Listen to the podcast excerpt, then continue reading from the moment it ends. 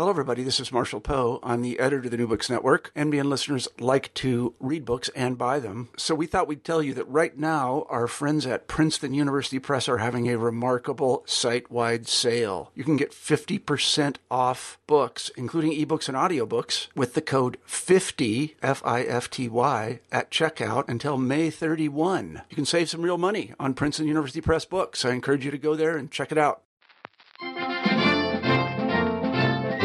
Hi, welcome to New Books in Politics. I'm your host, Jeff Bloodworth. Uh, the 2012 election was really remarkable for almost the total lack of debate about foreign policy and national security issues. And so this week, uh, we're going to uh, try to counteract that and have a, a serious discussion about um, well, about national security and the politics of foreign policy.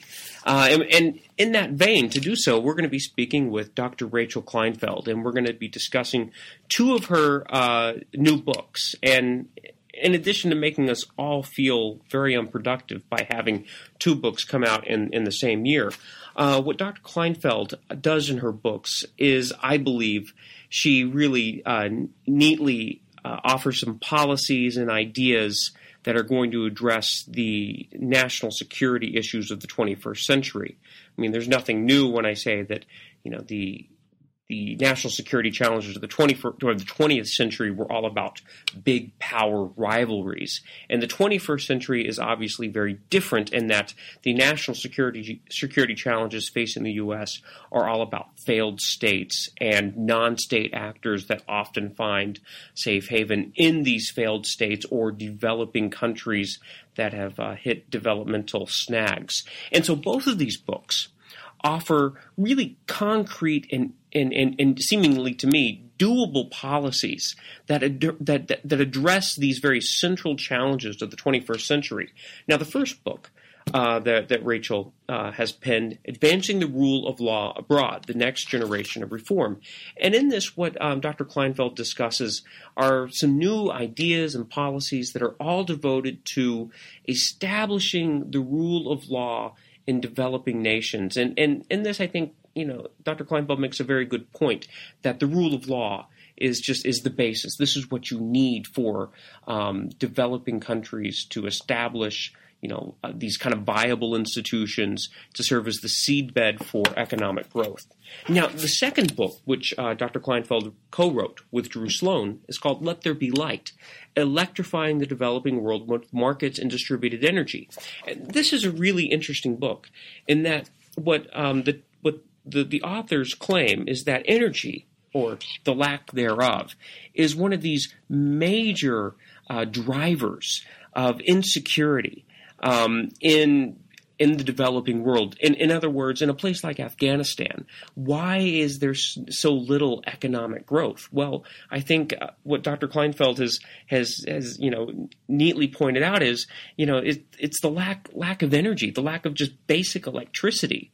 You know, and and, and, and instead of seeing this as some sort of like immense challenge that um, Americans t- cannot tackle, this book is devoted to talking about the very kind of small and doable policy innovations that Americans and, and our allies that, that we can um, uh, unleash all across the developing world that will make the developing world um, a more secure area, uh, which will unleash economic growth, which will in turn make Americans uh, more secure and, and, and the global um, uh, security environment more stable. Anyway, we're going to be discussing these two books, um, and I hope you enjoy our discussion. Rachel Kleinfeld, welcome to uh, New Books in Politics. How are you doing? I'm great. Great to be here. Thanks, Jeff. Hey, no problem. Um, first, I mean, how we start out is we just have our guests uh, tell uh, a little bit about themselves, educational background, professional background, that sort of thing. Sure. Um, so I was a Yale undergrad. I did my master's and my PhD at Oxford. Um, but I'm from Fairbanks, Alaska, and um, that's a pretty rural frontier town, and that's probably the, the place that's closest to my heart. Um, and I now split my time between Washington, D.C., where I run the Truman National Security Project as president with Mike Breen, our executive director, and um, Colorado, which has beautiful mountains. do, do, you want to tell us just a little bit about um, the Truman National Security Project? Sure. Truman, we started it about eight years ago. We saw the country heading in really a bad direction in foreign policy. And a group of us thought we need to build a new backbench of progressive leaders who care about national security, understand the stakes, and also understand the types of solutions that are needed for the 21st century. And from there, it's grown. So we're now really the hub for smart, progressive foreign policy um, and national security thinking for the best people in the next generation under 40 and um, good communications messaging and, and policy ideas. Great. Well, today we're going to be, and you're going to be making everybody out there feel in, incredibly unproductive because we're going to be talking about two books instead of one. uh, Let there be. I thought I thought we could uh, start start with Let there be light, um, and we're also going to be uh, also talking about advancing the rule uh, uh, the rule of law abroad. But we'll start with Let there be light in an election season when we're talking about uh, foreign policy in very broad strokes. Your books are really sort of, you know, kind of the, the infrastructure, you know, the, the, the, the policy nitty gritty, it seems to me, of, uh, of a the foreign policy of the 21st century. And so maybe you can explain uh, a little bit, start talking about, you know, the basic thesis of, uh, of Let There Be Light. And, you know, so, so go ahead. Sure. Actually, that's such an interesting idea. Let me um, telescope into it. Okay. because I think you're absolutely right that the um, the way I see the foreign policy of this century, we are for the first time as threatened by weak states as by strong states. Mm-hmm. Yeah. Um, and, and we haven't really had that before since the Middle Ages. You know, in the Middle Ages, we had yeah. highwaymen and, and um, pirates mm. and all sorts of things like that. Well, we now have them again. And you have these fragile states that host terrorist networks. You have fragile states that can host zoonotic diseases that move from animals to humans and can become pandemics. You have fragile states where extremism can fester of various sorts, where nuclear weapons can become lost um, and get into the wrong hands. So all of a sudden we have this new set of challenges in, in weak states, and we're very good actually at dealing with strong states. We're good at dealing yeah. with Iran and North Korea and um, and problematic states like that but we are not very good at dealing with these fragile states. So both of these books deal with that set of problems. So while they look very different on the surface, they're actually um, they're actually similar in that way. So Let There Be Light starts with the premise that um, we get a lot of security challenges from the underdeveloped world, these fragile states, mm-hmm. and particularly from um, the energy resources that we choose to use. So um, our choice worldwide to fuel most of our cars with oil fuels oil states uh, most of those oil states that survive on um, money from their oil means they don't collect many taxes from their people. That means they don't care much about their people's well-being. So you end up with very angry populaces in a lot of these oil states, kept down by autocratic governments, and that's a recipe for terrorism. And in fact, when you look at where does a lot of terrorism come from, it's from autocratic governments where yeah. people don't have voice. So oil, big problem. Yeah. Second big problem is climate disruption. And I know this is real controversial, but in a lot of places, this is not a question that they're still fighting. They're sure. just dealing with it because clearly the climate is changing, whether it's man made or not man made. You go to parts of Africa, you go to um, Bangladesh, and the sea levels are rising in Bangladesh, and they're forcing Bangladeshis into India. India's, in fact, built a big fence to block Bangladeshis and, and kills a number of Bangladeshis every every year mm-hmm. who are trying to get over that fence. And um, one of the areas where climate disruption is happening quite a lot happens to be on what's known as the Sudano-Sahel line, which is this line in Africa um, that goes straight across the country through um, Mali and Sudan and um, that whole little line, Nigeria. Mm-hmm. And if you look at where are we having terrorist problems, where where is Al Qaeda starting to hide out in Africa, it's along that line, and it's mm-hmm. because that's also the line where Muslims and Christians um, met, where the Arab movement toward Muslim Muslimization of Africa stopped, and the Christian animists from the South stayed. And um, so you have a lot of conflict that happens right along that line, and climate disruption is exacerbating it. So it's not causing the conflict, but you have ranchers and herders who can't um, use the same resources and start fighting, and then that fight takes on a religious dimension because they also happen to be Muslim and Christian. And suddenly Al Qaeda enters the mix and says, hey, if you really believe in your religion, here's another way to fight it, take it worldwide and then we have a problem. So I got into energy from that lens that um, it causes national security problems because of our use of oil and because of our the climate disruption. And then I also care about human security because that's the name of the game in the 21st century is Hmm. human development and human flourishing. When you have people who aren't flourishing, they're not contributing to the world. You know, um, Steve Jobs' dad was from Syria. Yeah. And I, I always think about, gosh, you know, what if he had been born in Syria? I use an Apple computer. I have, you know, iPhones. And would we never have had any of these things? Because this person wouldn't have been able to realize his own ability. And so the energy issue we look at through through all those lenses. And Drew Sloan, my, my co-author, is a military veteran Mhm. um, who spent time in these places. And the two of us together said, okay, energy in the developing world is a problem for, for all these reasons. We want humans to flourish. We want security for us. We don't want to feed and, um, oil states. What can we do about it? And we said, look, the way that we've tried to answer this problem through aid for 50 years really is big centralized generation. You know, Yeah. what we have in America. You turn on a light and a light comes on and that comes on because there's a big power plant somewhere that might be fueled by coal or it might be fueled by natural gas or something. Um, and that allows you to have lights. And we tried to do that in the developing world and it kept failing. Mhm. And it's failed for a lot of reasons. Um, largely the, the, there's a lot of corruption. There's a lot of terrain issues. It's very costly to build that kind of centralized generation. If you have war or conflict, it's super easy to take down one part of a centralized system and have a blackout over a huge region. So a number of reasons why it's been hard, and we said, okay, let's look at distributed generation, which is solar panels and wind and um, renewable distributed generation. This Yeah. is basically, you know, having energy sources that are close to your business or close to your home. Yeah. And then the book finally takes one more step and says, okay, if you actually want this stuff to spread, spread it through distributed, not through centralized systems. This is like personal computers rather than supercomputers. The supercomputer is a lot stronger and better and bigger. But you know what? If everyone has a personal computer, everyone has a cell phone, these small distributed systems actually can work. But how do you spread them in poor areas? And the last step we took is to say you spread them through markets. A lot of aid has been focused on giving poor people light to read by so their kids can study by. It's a home based system, so they give away a light bulb or something and people take them into their homes. Mhm. Well, that's not sustainable because it's a giveaway charity model and people appreciate it, but um, there's no market force that spreads it.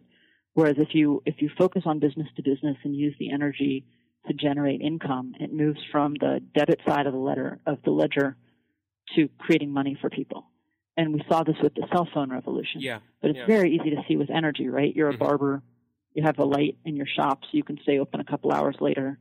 You get more customers. The other barber shops say, "My gosh, we'd better get a light, or else we're going to close early and lose customer sales." So they get a light. All of a sudden, you start getting a market because there's a, a build-on effect. Everyone's getting a little wealthier. That's you know how how markets work, and suddenly you have light in the developing world that solves a lot of these problems.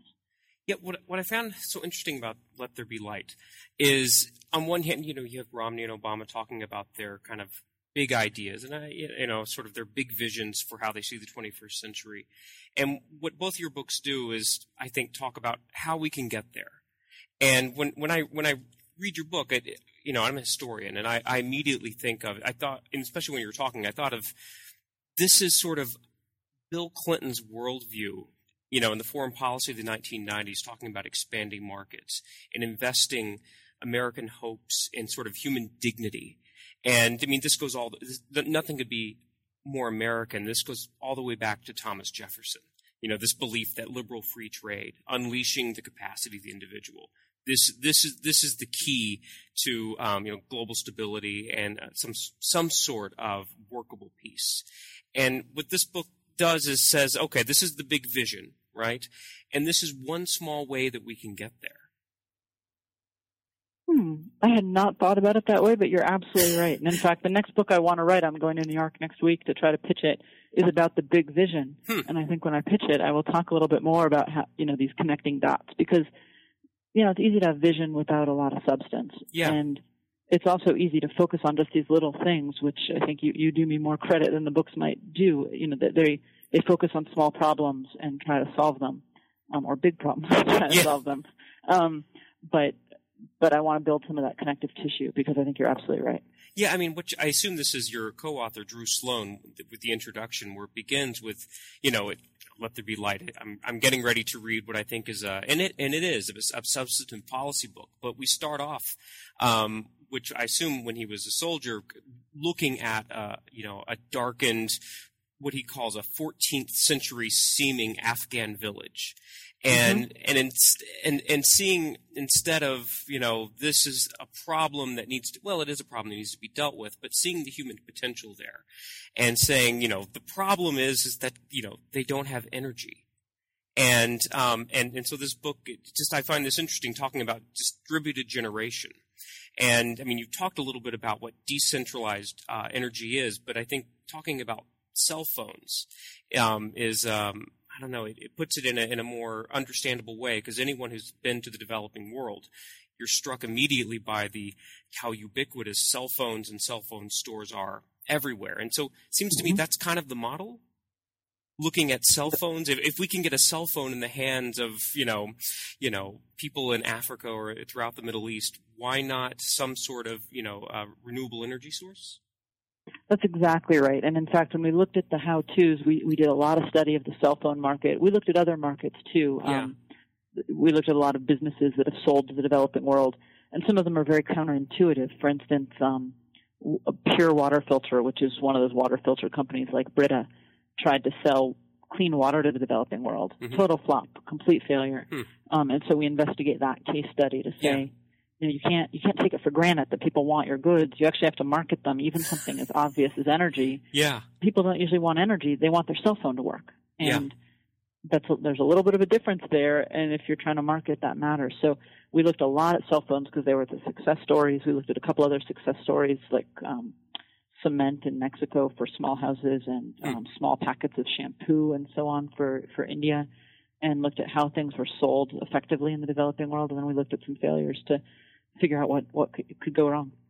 Yeah, and it's interesting because this is a very hard-headed and pragmatic sort of book. It's not, you know, you talk about the 1.5 billion humans who are energy poor, and then I think you make a, an excellent point that it's one of those that is obvious when someone's smart points it out that 1.5 billion poor people still have an enormous amount of purchasing power.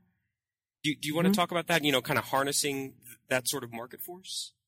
Absolutely, I think this is one of the the biggest leaps that aid and um, charity and doing good for the poor has made is, and it's happened in my lifetime. I remember when I graduated from college and wanted to help the developing world somehow. Mm-hmm. You know, everything was about helping these poor victims. Yeah. And how do you how do you give them something that they need? Well, the the big turnarounds that happened in the last decade or two is starting to say, wait, these aren't victims. They're actually buying a lot of stuff. Yeah.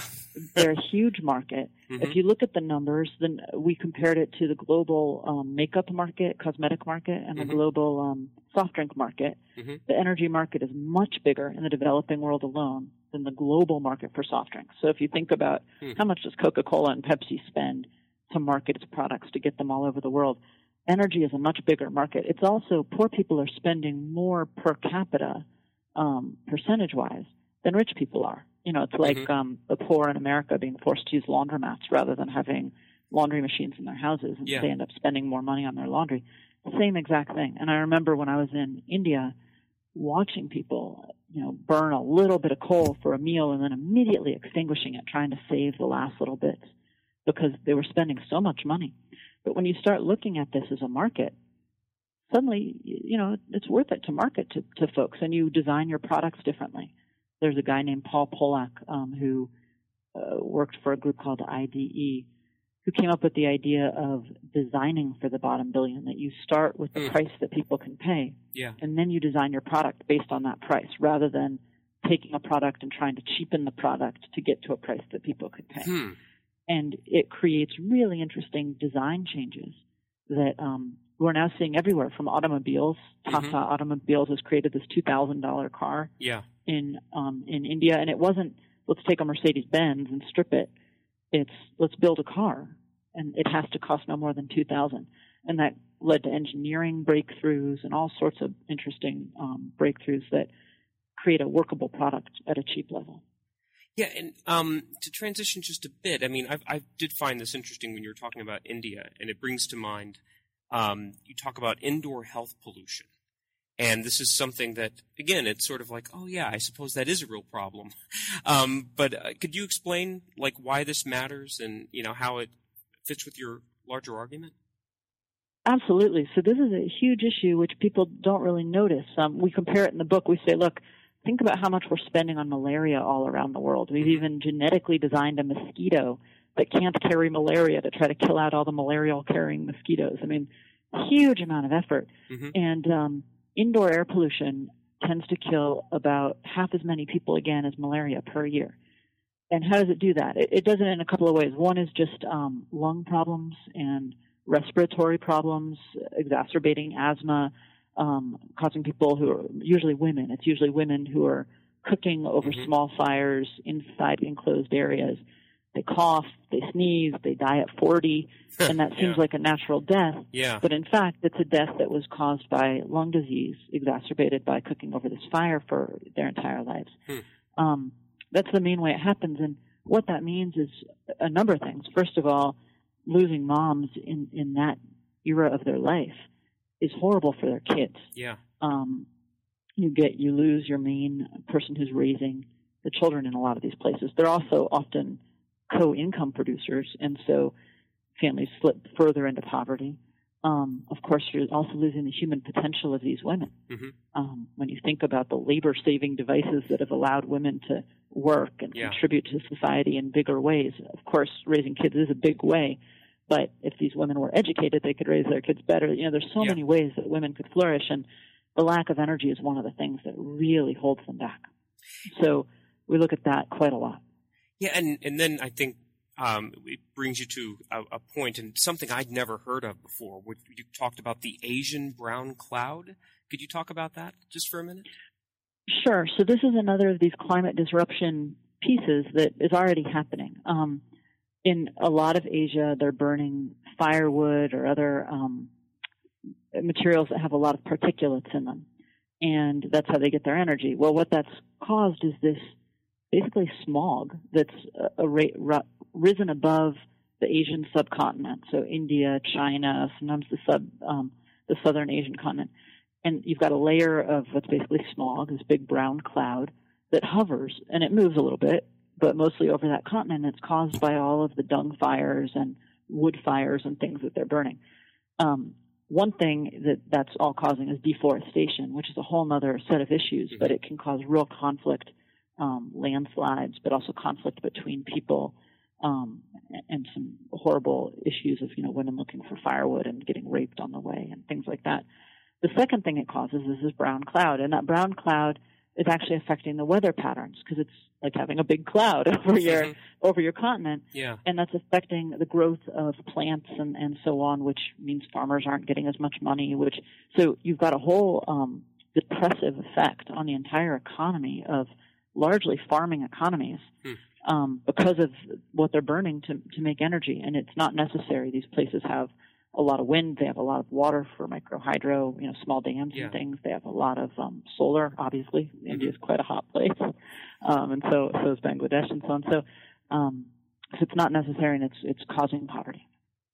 Okay, so you you've established the you know the the the absolute need for you know um, talking about the um, you know energy poverty, you know, and sort of the, the the health effects of energy poverty, the national security implications, and and then you know we talk about look, you can harness market forces so that you can scale um, distributed energy. Okay, so and again, this all sounds very optimistic and and and, and quite doable. So I guess explain why. Because it, it all sounds like such a great idea. Why why aren't we doing this already? Um, well, I don't think it's because it can't be done. I yeah. remember I, I had a professor at Oxford who was very dismissive of, of a commenter who said, "Oh, you know, if this if this doesn't exist, then it probably can't be done." Hmm. She said, "You know, we never had an ice cream shop in Oxford until two American Rhodes Scholars dropped out of their program and started an ice cream shop. now we have an ice cream shop. So, you know, things can be done, and sometimes they're just not thought about right. Yeah. A lot of the work in distributed energy is about the business model rather mm-hmm. than the technology. Hmm. And a lot of what we say in the book is, look." The, people are treating this like it's a technological problem, but it's not. The technology is there. It can get better. It is getting better. It can get cheaper. It is getting cheaper. what you really have is a business model problem. You have to figure out how to sell goods to the developing world mm-hmm. in a way that works for different countries with different atmospheric conditions and, and different distribution chains and different ways of financing things. And you have to tackle those those business model problems one by one. And we lay out, I think we lay out about 7 mm-hmm. issues: financing, um, cultural issues, man and woman power. You know, are people educated? Can they repair things?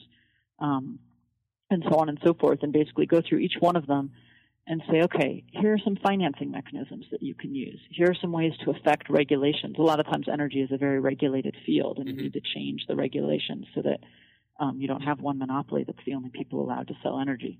Um, sometimes you need to change tariffs so that you're not, you know, doubling the price of a solar panel once it gets into your country. Um, so we walk through each of these and we knock them down, and none of those things are easy to change, and that's why there's a lot of problems. It's hard to come up with a good business model, and some of the issues are quite political. You know, there's mm-hmm. real power that gets lost when you lose a lot of centralized generation. You know, there's a lot of opportunities for corruption. Yeah. big amount of money going into a project. Sure. Um, there's a lot of opportunities for control. A lot of, of, countries think of energy as something that lets them control their populace. Mm-hmm. Um, there's some some cases that we cite of various dictators who turn on and off the lights as a way of rewarding various villages that they like and don't. So, yeah. so you know, there's real issues with with doing it, but they're surmountable, and they were yeah. surmounted with cell phones. The yeah. exact same set of issues by and large, and you can surmount them here. You just have to kind of start tackling them and put your put your shoulder to the grindstone. It's not glamorous, but it's doable. Yeah, yeah, it's not the sexy foreign policy topics that we often talk about, but these are the seems to me these are the things that kind of really matter. Um, you know, so if I'm going to try to um, kind of boil this down and make an argument to my you know 19 year old sophomores and the foreign policy topic that's that's on their mind, you know, this book starts in Afghanistan, right? And they think about Afghanistan. You know, how how can this make American missions, you know, in in places like Afghanistan, what can this sort of you know five ten years down the road how how can this make um, America successful in places like Afghanistan? Sure. So um, there are a couple of things that hold back the developing world, and because these countries are fragile and unstable, they they hold back the rest of the world. Um, they cause problems for the rest of the world, and they fail to contribute their human capital to the rest of the world. Um, if if America could build these energy systems in these countries or could assist them in building the energy system. Sorry, I misspoke. That's really the way to look at it. Can, yeah. can we assist these countries yeah. in building these systems? Um, the gains we get are things like countries with more education. Mm-hmm. Um, if they have lights on, they can educate people. They don't have to stop learning at 6 p.m. when the when it gets dark. Um, a lot of people work all day in these countries, including the children, and um, more educated populace does not necessarily lead to peace, but it does tend to lead to very good things for women, particularly. Mm-hmm. Educated women is one of the biggest predictors of um, growth in the economy, in part because they can then educate their children. Yeah. Um, so lots of positive effects from that. You have positive health effects. A lot of the problems with um, with diseases in these countries is that you can't get refrigeration to refrigerate pills and so on to get them to the points where they're needed. Hmm. So you can easily have distributed um, energy that lets you have little refrigerators that yeah. you carry around. Well, suddenly you don't have the kind of health worries that we're worried about. You know, a couple of years ago we were worried about pandemic flu and SARS, and those worries are still there. Those the chance for those kind of diseases we thought in 1918 it, will happen again. We've got more um, more people in the world, so that kind of thing will make a big difference in stability. And then last but far from least, you'll have more economic growth. It's mm-hmm. really hard to grow a business when you can't have any energy. Yeah. You see the losses from that, even in countries that do have energy where they have a lot of brownouts um, and blackouts because it's not a stable grid. Um, you know, there's only so much you can do with a treadle wheel sewing machine versus an electric sewing machine and yeah. that kind of thing. So you'll you'll start seeing economic growth. Well, there's all sorts of positive correlations between economic growth and stability. Um, and the final thing I think you'll see is frankly more democracy, which is also positively correlated with stability. That you're taking money out of the hands of oil dictators. Um, you're reducing the ability of the Saudis to spread um, extremist literature and so on around the world because they're getting less money from oil, the less we're dependent on oil Mm-hmm. for transportation. And a lot of these countries use use oil-fed diesel generators. So while our electricity isn't oil-based, and a lot of the developing world is oil-based because of the diesel generators they're using, that's also good for the world. So democracy, development, education, particularly education for women, these are big forces that stabilize the world and make America more safe too. Mean, the other half of this uh, is, of this walnut is your, your other book, advancing the rule of law abroad.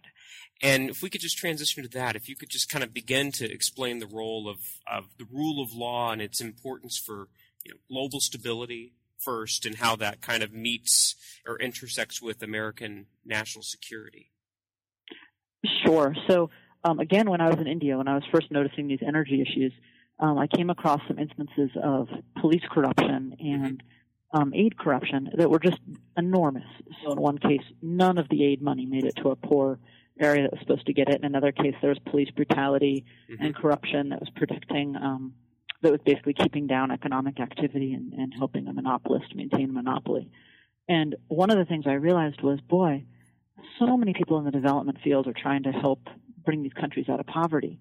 But as long as people are insecure, as long as they're fearful of lawlessness, as long Yeah. as they worry that all their stuff is going to get taken away, it's going to be hard for them to to build. And when they physically worry for their own safety, they're not going to be as productive, and they're certainly not going to flourish. Um, and if you look at human dignity and the and development and kind of the Amartya Sen manner of Mhm. um, you know, development as freedom, lack of security really takes away freedom, and so does corruption. And so I got interested in the rule of law set of issues. And what I realized pretty early on in studying this, the first piece I wrote in the rule of law field was a definition of the rule of law, Hmm. because I realized that people were using it like it was manna from heaven. It meant everything and nothing. Yeah. You yeah. know, the rule of law was about human rights. It was about law and order. It was about anti-corruption. It was about the efficient um, functioning of the judicial system. It was about treating people equally under the law. And each of those is a little bit different, actually. And you can have some and not have others. For instance, a lot of former communist countries had a lot of law and order and Yeah. very little, you know, equality under the law, and Mhm. very little human rights. Um, and then after 1989, that reversed. They had a lot less law and order, more freedom, and pe- that that was mixed for people. Um, and so I realized that the rule of law was this really important issue, and that very, very few people were studying it. It kind of fell through the cracks. Development aid people didn't really like working with cops, and they particularly didn't like Hmm. working with corrupt or violent cops yeah. um, you know, it's just not fun if, if you're trying to save the world necessarily. um, and our military in America was was ostensibly barred from doing this work, although there have been various workarounds. But since the 70s, for human rights reasons, wasn't supposed to do it, um, except in certain carve-outs. And um, so, so you had this area where it was not really foreign policy; it was seen as domestic. In fact, I wrote my dissertation on it Mhm. at Oxford, and I had to really argue that this was an international relations issue Really? because it didn't fit into their, you know, it wasn't country to country. Yeah. Yeah. It, it was this kind of sub-country issue. And Hmm. the argument I made, which is the argument I make in the book, is look, most of our foreign policy issues that are hardest for us to deal with now are um, domestic issues in other countries that affect our security and safety. Yeah. So- absolutely. The rule of law is one of those. And the example I gave, is, I think I start the book with it, is that um, when I was in Russia in 1992, Mhm. uh, it was the country was kind of falling apart. It had just moved from the Soviet Union to Russia, and some mafiosos offered myself and my brother and some friends of ours a nuclear submarine to buy. Yeah. Yeah. And I, you know, I was That was 16 years old. I, I really didn't have the capital to buy a nuclear submarine, but um, I didn't also know if I wanted a nuclear submarine, although I had sort of Beatles dreams of taking this as my way home. But um, but we didn't know if it was a real nuclear submarine or not. There was no way to tell, but it Yeah. could have been. And one of the problems with the rule of law for our security is that you get corrupt border cops letting Mhm. in arms. You get um, corruption that can allow nuclear material to come out. We just saw um, basically a corrupt spy in Canada who was passing secrets to Russians. These sorts of rule of law issues have real security ramifications in, in a world where what other countries do internally affects our security here at home. Yeah, I found you know my my major um, kind of international experience is I I work in a uh, kind of uh, what do you see? Um, a, de- um, a democracy in- initiative, um, sort of a, a boot camp in Jordan um, every summer. And the, the, so I spend a lot of time, uh, you know, a couple of months out of the year over there. And it seems to me Jordan is you know, quite a bit like the rest of the developing world. Everyone just takes for granted that, you know, the police and every government, almost every government bureaucrat is totally and utterly corrupt. And you know, this is, you know, what happened with the Arab Spring. And so it just, it's, it, again, it's like, just like let there be light. It's sort of like this obvious answer that's um, kind of staring us right in the face. The, this is one of the big major problems that we don't even sort of ad- address, it seems to me, um, in, in our um, kind of national security debates during at election time. And so, what I found interesting about this is that you know your kind of inside out approach, you know, to t- talking about the rule of law abroad, and maybe you could mm-hmm. kind of talk about how you approach uh, promoting the, the rule of law differently than than other people who have written about this. Sure. So, um, and I think this is very influenced by the work that I do at Truman, which is, yeah. of course, very political. We're working with Congress. We're trying to change laws in the country. We're working with the administration. We're trying to affect how things are seen politically because that's how things get done. Um, when I looked at how we were approaching the rule of law in other countries, and the U.S., by the way, and other countries are spending billions of dollars a year trying to fix the rule of law in, in other nations. Yeah. In fact, at one point we were working in, in 183 countries, mm-hmm. and there's only 210 countries in the entire world. Yeah. So, um, you know, this is a huge issue that the U.S. is working on. It's just not, as you were saying, it's not like an above the fold on the Washington Post front page yeah. kind of issue. Um, but we're spending a lot of money. We're doing a lot. And most of what we're doing is looking at what would we do here at home? How does our system work? Let's import that over there. Yeah. And it doesn't work, and it hasn't worked. We've been doing it for, you could argue, we've been doing it since we started invading the Dominican Republic and so on 100 years ago, but we've yeah. been doing it in this modern way for at least 40 years. Mm-hmm. And, um, and it doesn't work very well. And that's because the rule of law is an incredibly political area within a country. Mm-hmm. I mean, look at America. If we want to change the laws on um, police sentencing, you know, or, or three strikes and you're out rules go up for referendum in California. Um, do we have the death penalty or not? What um, what counts as political corruption in our country? These are big political issues, mm-hmm. and also on a small level, um, people really lose power. The rule of law is about choosing who has power in a society. Yeah. and mostly it's about taking power from powerful people and giving it to less powerful people. Mm-hmm. Yeah. Well, that's real hard. I mean, that's equality under the law, but that's real hard. When we first had the concept of the rule of law in England, it was with the Magna Carta, and what it basically boiled down to was the lords, the rich feudal class, finally amassed enough power just through their money and the power that they got uh, banding together to challenge the monarchy. And they started to bring about some rule of law, not for everybody, certainly sure. not for their serfs, but for themselves. And it's a power game. It's about who has power in the society, how do they wield it, and how do they get a little more for themselves. That's what the rule of law, in my mind, largely boils down to is this Hmm. agreement between the government and the people about how power is to be wielded in this society. Um, what's the relationship between the state and the society? Mhm. When you look at it that way, it becomes incredibly domestic.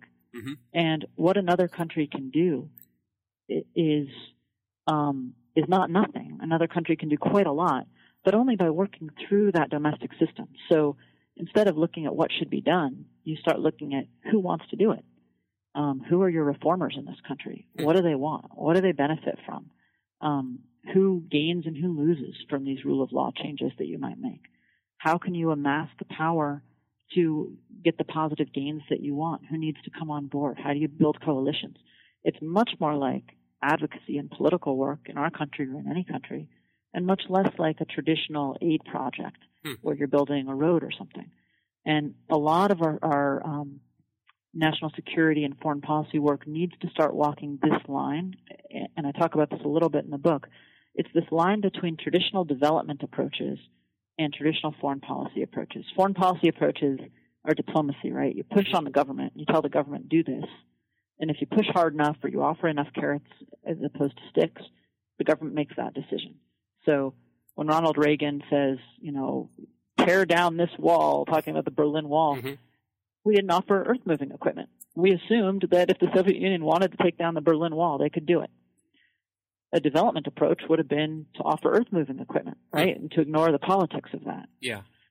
Well, in most of these issues, we now need both approaches. Hmm. We both need to pressure the government because this is about power. And we need to help them do it, whether that's the earth moving equipment or offering police equipment or whatever. And it's offering the technical assistance of how do you build coalitions? How do you organize to challenge power? How do you um, build up power among people who don't have it?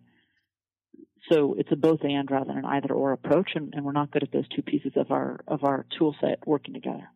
So it sounds like if let's just use a case study of Egypt, you know, today, and you know, um, the way you would go about this is sort of the traditional sort of hey, the the aid package that goes to Egypt that's been you know been in place since Camp David, but then quite literally relying upon NGOs to send hundreds, maybe thousands of sort of um, uh, kind of development assistance, people on the ground, to literally work with Egyptians in organizing grassroots grassroots politics.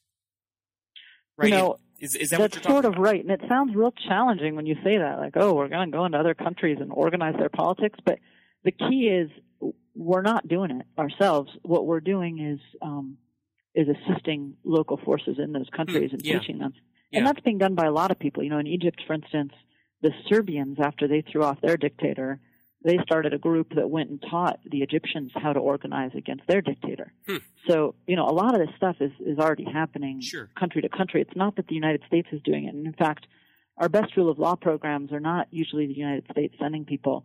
It's usually us sending people from other countries that have done it themselves Ah, to, okay. to teach other people how to do it. Because, you know, no one really wants the U.S. to wag a finger at them and tell them how to do it. And also, our system is pretty different Yeah. than most systems. We're British based. Most countries are French based in their legal systems. Mhm. We're rich. Most countries aren't so rich. Yeah. So it can be much more helpful for Egypt to hear how Morocco did something or how um, Albania did something than how we did something. And so a lot of our actual foreign policy work in this area is to bring bring people who have done changes successfully to these other countries to teach them.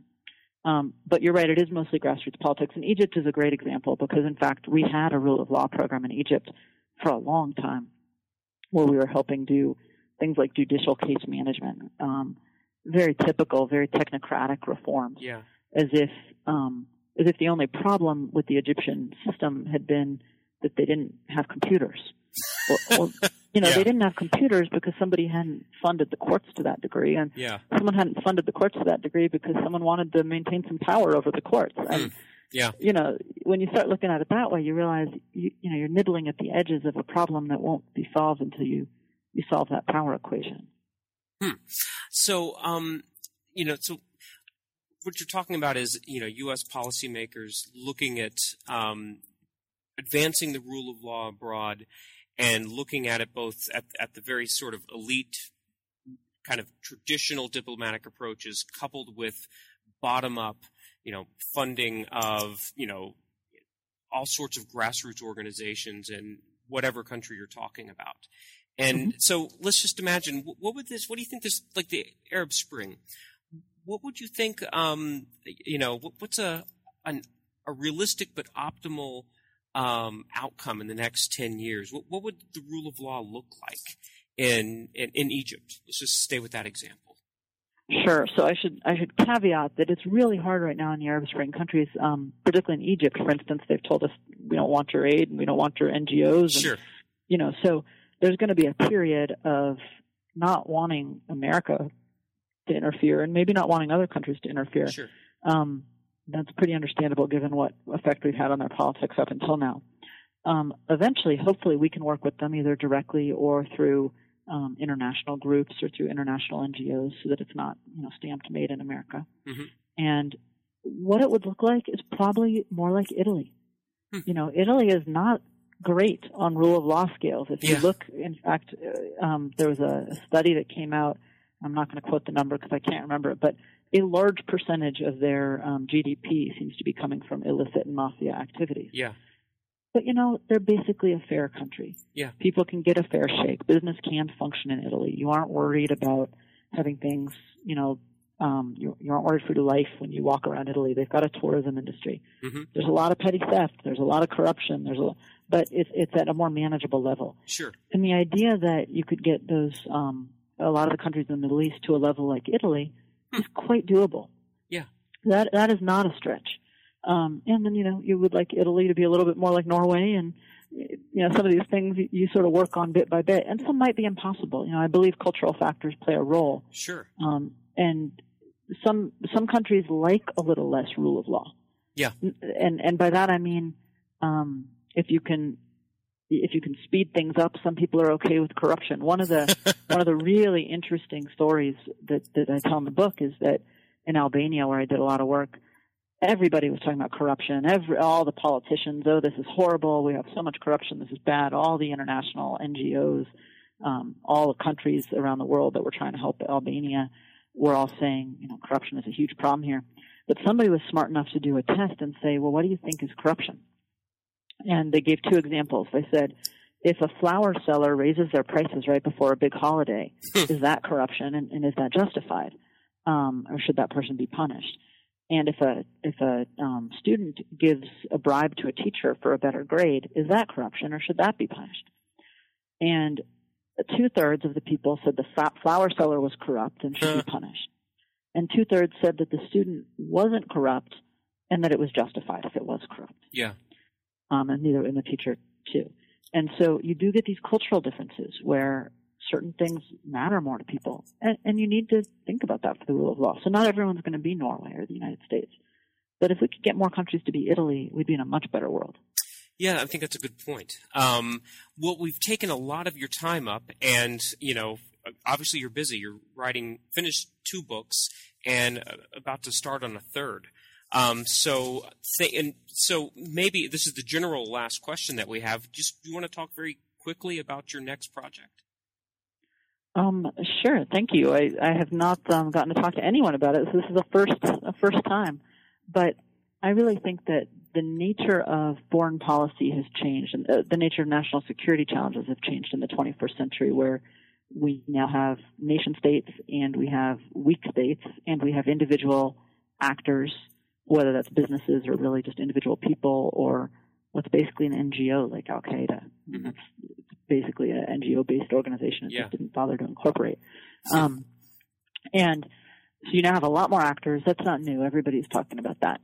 Um, but it means that we need a lot more tools to bear on these problems. And the U.S. government is still structured from the 1950s. If you look at the basic, one of the reasons that the Truman Project is called the Truman Project is that Harry Truman in the 1940s was the last person to innovate all of our security apparatuses. So Yeah. the CIA, the Defense Department, um, the United Nations, NATO, all that was created in the late 1940s. Well, we have had a revolution in how we organize people in the business world. Um, we've had a revolution in how we organize people online and these tools that we can now use to work across borders and, and so on. The U.S. government is one of the few places where that innovation hasn't taken place, particularly in the security field, in part because of security issues about how you share information and clearances and so on. So I really want to write about what would be possible to do and what would organizing our government and our and not just government, what would organizing our country, because I think a lot of it is going to be done by businesses and NGOs, not just the government. Um, how would we organize that to do good foreign policy in the 21st century? Wow. So this is uh, um, again kind of a government reorganization for the 21st century. It sounds sounds like a, a, a similar similar sort of book. You know, a book that straddles that it's pointed more towards policy intellectuals, but is also accessible uh, for the informed public. And I, hope I- so. yeah, no, no, no. I mean, these are both uh, very readable, interesting books, um, and you know, heavy on policy, but but you know, quite quite accessible, which is not an easy thing to do. So, um, you know, thank you for joining us. I urge everyone to go out and to visit Amazon um, or your nearest, your favorite uh, online bookseller and pick up one or both of uh, Rachel Kleinfeld's new books. Thank you so much, Jeff. Yeah. This has been really fun. Thanks, Rachel. I'll talk to you later. Okay. Bye. I hope you enjoyed um, my conversation with Dr. Rachel Kleinfeld and um, hearing more about her books, Advancing the Rule of, Law Abroad and Let There Be Light. I want to urge uh, all the listeners to uh, go out uh, on the internet and, uh, and purchase these books or to urge your local library to, uh, to stock them so you and others can read them. Uh, I will look forward to you know seeing you next week. Bye.